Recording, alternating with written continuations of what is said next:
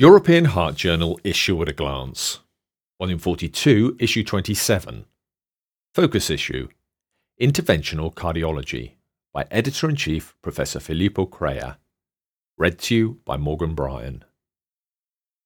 New challenges for interventional cardiology emerging in trials and real world studies. Elective percutaneous coronary intervention, or PCI, is considered a safe treatment for chronic coronary syndrome, or CCS, with a very low rate of major procedural complications. Technical advances in PCI and new pharmacological therapies in coronary angiography procedures have resulted in a drastic reduction in PCI related complications, such as acute stent thrombosis, stroke, or vascular access bleeding. As a result, elective PCI can currently be performed in ambulatory systems of care without patients being treated and discharged on the same day.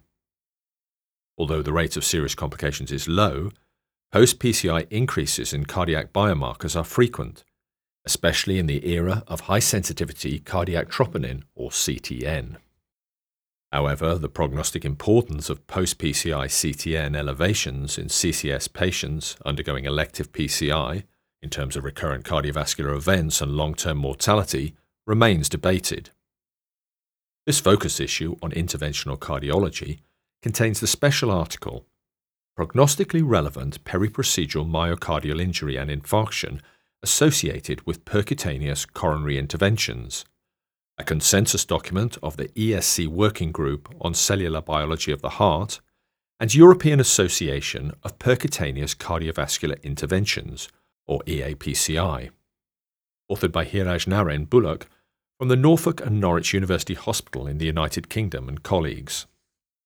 In this contribution, the authors note that accurate diagnosis of post PCI CTN elevations in CCS patients undergoing elective PCI is required to guide further management given that their occurrence may be associated with increased risk of major cardiovascular events or MACE. Due to lack of scientific data, the cutoff thresholds of post PCI cardiac CTN elevation used for defining periprocedural myocardial injury and infarction have been selected based on consensus expert opinions, and their prognostic relevance remain unclear. In this consensus document from the ESC Working Group on Cellular Biology of the Heart and the EAPCI, the authors recommend, wherever possible, the measurement of baseline pre PCI CTN and post PCI CTN values in all CCS patients undergoing PCI. They confirm the prognostic relevance of the post PCI CTN elevation greater than 5 times 99th percentile upper reference limit or URL threshold, used to define type 4A myocardial infarction, or MI.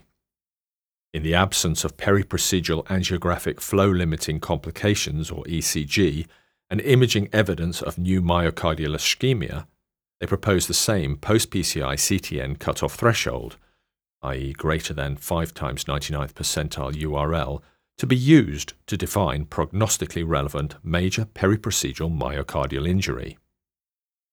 As both type 4A MI and major periprocedural myocardial injury are strong independent predictors of all cause mortality at one year post PCI, they may be used as quality metrics and surrogate endpoints for clinical trials.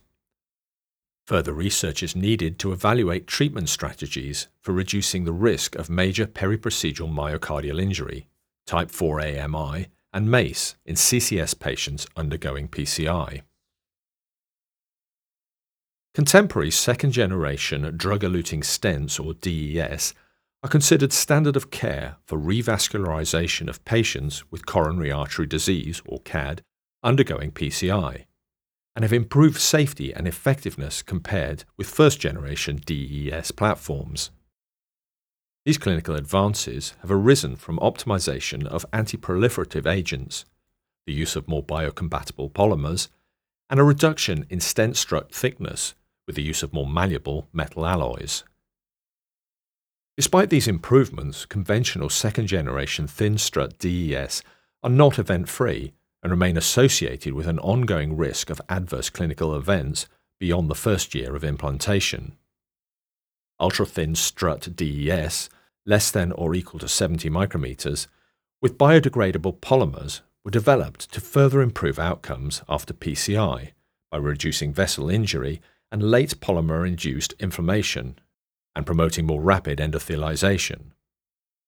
In a fast track clinical research article entitled Long term follow up after ultra thin versus conventional second generation drug eluting stents, a systematic review and meta analysis of randomized controlled trials. Mahesh Madhavan and colleagues from the New York Presbyterian Hospital in the United States sought to perform an updated systematic review and meta analysis of RCTs comparing clinical outcomes with ultra thin DES, less than or equal to 70 micrometers strut thickness, with conventional second generation thin strut DES. The pre specified primary endpoint was long term target lesion failure, or TLF, a composite of cardiac death, MI, or clinically driven target lesion revascularization, or CD-TLR. Secondary endpoints included the components of TLF, stent thrombosis, or ST, and all-cause death. There were 16 eligible trials in which greater than 20,500 patients were randomized. The weighted mean follow-up duration was 2.5 years. Ultra-thin strut DES were associated with a 15% reduction in long-term TLF compared with conventional second-generation thin strut DES. Relative risk 0.85, p equaling 0.008, driven by a 25% reduction in CD-TLR. Relative risk 0.75, p equaling 0.005. There was no significant differences between stent type in the risk of MI, ST, cardiac death, or all cause mortality.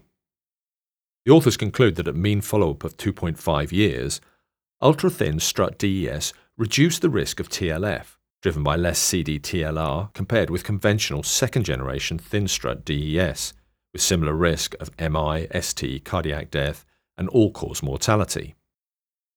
The manuscript is accompanied by a thoughtful editorial by Colin Berry from the University of Glasgow in the United Kingdom. Professor Berry notes that this case highlights some fundamental limitations of meta analysis. Firstly, the validity of the analysis is dependent on including all relevant studies. Negative publication bias by trialists or inadvertent error by those leading the meta analysis may lead to omission of relevant data. Secondly, researchers undertaking study level meta analysis are not using source data that they have generated and take responsibility for. Rather, they are including the results that other investigators have reported. Thirdly, clinical trials are a moving target. A primary endpoint is defined in time, but extensions to the follow up period may or may not be predefined, and even if predefined, additional factors, e.g., funding, may influence future delivery and publication. The results of meta analyses are therefore updatable, and the clinical implications may change over time. Ischemic heart disease, or IHD, is the most common cause of heart failure, or HF, accounting for approximately two thirds of all HF cases. Routine revascularization provides superior outcomes compared with optimal medical therapy, or OMT, alone. And current European and American guidelines recommend an invasive approach in addition to OMT in patients with reduced left ventricular ejection fraction, or LVEF, and multivessel disease, or MVD. However, the effects of PCI in patients with HF and concomitant MVD have not been evaluated in a randomized setting. While European guidelines encourage revascularization with PCI based on observational studies, American guidelines deem the available evidence for PCI insufficient. In a clinical research article entitled Long-term mortality in patients with ischemic heart failure revascularized with coronary artery bypass grafting or percutaneous coronary intervention. Insights from the Swedish Coronary Angiography and Angioplasty Registry, or SCAAR. Sebastian Völz from the University of Gothenburg in Sweden and colleagues compared coronary artery bypass grafting, or CABG, and percutaneous coronary intervention, or PCI, for treatment of patients with HF due to IHD. The authors analysed all cause mortality following CABG or PCI in patients with heart failure with reduced ejection fraction and MVD, coronary artery stenosis greater than 50%, in greater than or equal to two vessels or left main, who underwent coronary angiography between 2000 and 2018 in Sweden. They used a propensity score adjusted logistic and Cox proportional hazards regressions and instrumental variable model to adjust for known and unknown confounders. Multi-level modeling was used to adjust for the clustering of observations in a hierarchical database. In total, greater than 2,500 patients, 82.9% men and 17.1% women, were included. The mean age was 68 years, and 65% had three vessel or left main disease. Median follow up time was 3.9 years. Primary designated therapy was PCI in 56% and CABG in 44%. There were 1,010 deaths.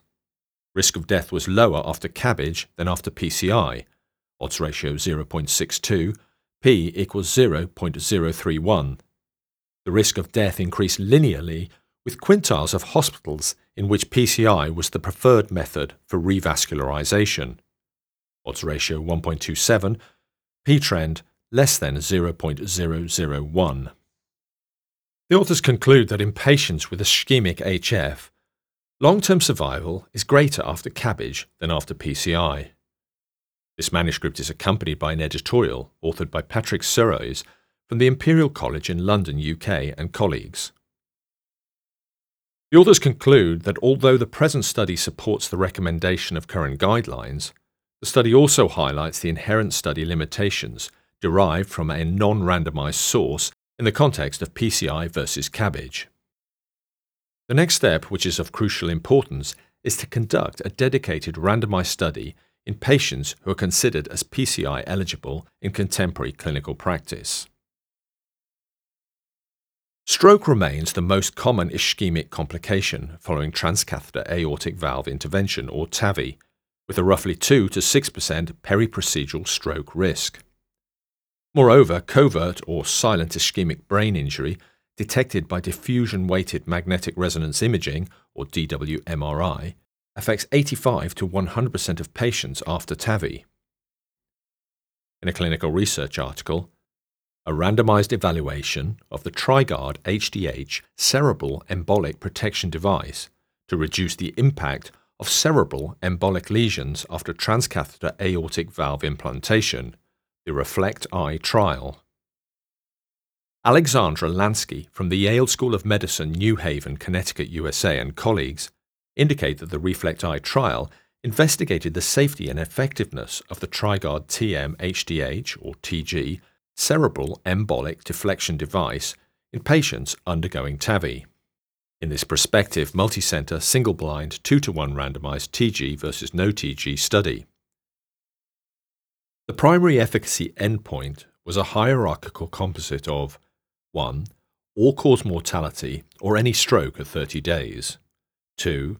NIHSS worsening from baseline, 2 to 5 days post procedure, or Montreal cognitive assessment worsening, decrease of 3 points or more from baseline at 30 days, and 3. Total volume of cerebral ischemic lesions detected by DWMRI two to five days post procedure in final analysis. A total of 258 of the planned 375 patients, or 69%, were ultimately enrolled. The REFLECT-I trial was suspended early to evaluate the next generation TriGuard 3 device. The primary hierarchical efficacy endpoint was not met.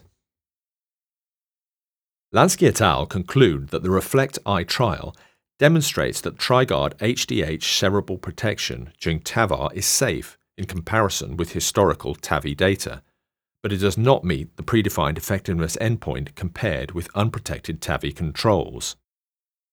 The manuscript is accompanied by an editorial by Rajesh Kharbanda from the Oxford University Hospital NHS Trust in the United Kingdom. The authors conclude that a key lesson from the REFLECT-I trial is that it is imperative that all studies involving novel devices are published so that the safety and efficacy data are available to inform device evaluation in clinical trials and practice. It is commendable that the authors and journal editors have sought to publish the findings from REFLECT-I, despite the early termination of the trial, to ensure that these can meaningfully contribute to the ongoing discussion about the role of embolic protection devices in TAVI.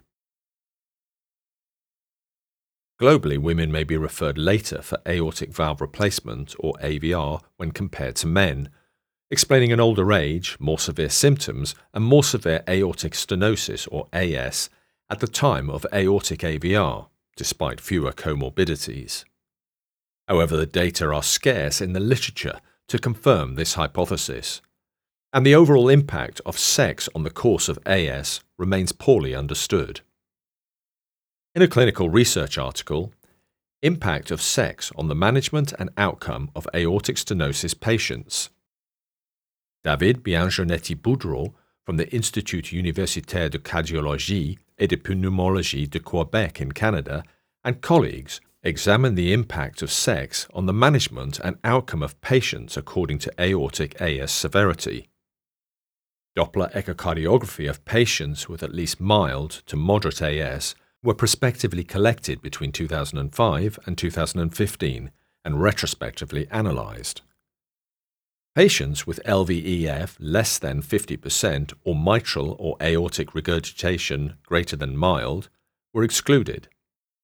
Among 3,632 patients, 42% were women, and mean indexed aortic valve area, V peak, and mean aortic gradient were similar between sexes.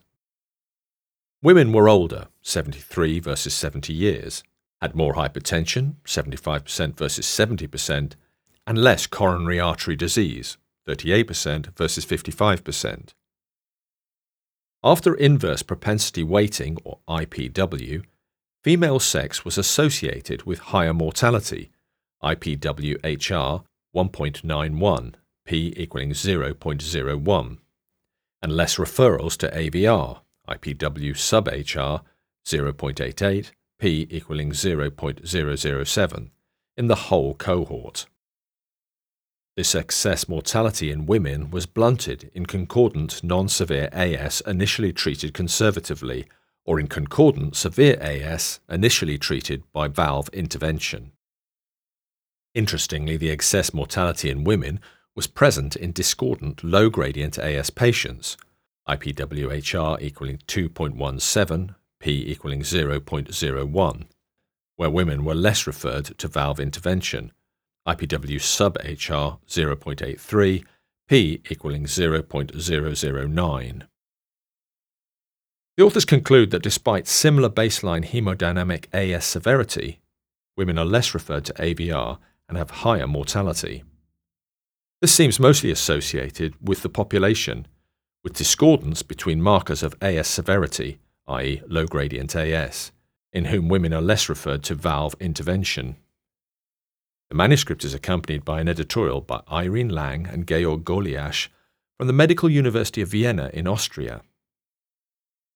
The authors conclude that we should be alerted by those female patients with low gradient AS and ensure that 1. Severe AS is not missed because of lower computed tomography calcium thresholds, and 2. A decision for medical therapy is fully justified, for example, by patient choice or frailty.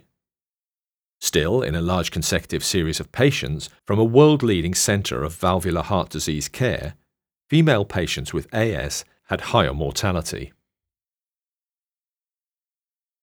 In a state of the art review article entitled Immediate Post Procedural Functional Assessment of Percutaneous Coronary Intervention, Current Evidence and Future Directions by Daixin Ding from the National University of Ireland and colleagues, the authors indicate that PCI guided by coronary physiology provides symptomatic benefit and improves patient outcomes. Nevertheless, over one fourth of patients still experience recurrent angina or major adverse cardiac events following the index procedure. Coronary angiography, the current workhorse for evaluating PCI efficacy, has limited ability to identify suboptimal PCI results. Accumulating evidence supports the usefulness of immediate post procedural functional assessment.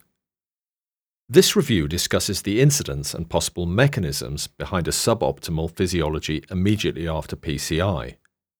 Furthermore, the authors summarize the current evidence base supporting the usefulness of immediate post PCI functional assessment for evaluating PCI effectiveness, guiding PCI optimization, and predicting clinical outcomes.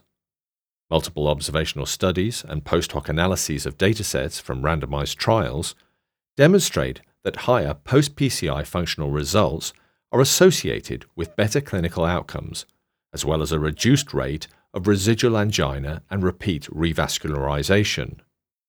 As such, post PCI functional assessment is anticipated to impact patient management, secondary prevention, and resource utilization. Pre PCI physiologic guidance has been shown to improve clinical outcomes and reduce healthcare costs. Whether similar benefits can be achieved using post PCI physiological assessment requires evaluation in randomized clinical outcome trials. This issue is also complemented by two discussion forum contributions. In a commentary entitled Ticagrelor monotherapy following percutaneous coronary intervention for acute coronary syndrome in twilight patients, still a future for aspirin? Mattia Lunardi and colleagues from the National University of Ireland comment on the recent publication Ticagrelor alone versus ticagrelor plus aspirin following percutaneous coronary intervention in patients with non ST segment elevation acute coronary syndromes, Twilight ACS, by Usman Baber from the University of Oklahoma Health Sciences Center in the USA. Baber et al. respond in a separate comment. The editors hope that this issue of the European Heart Journal will find the interest of its listeners.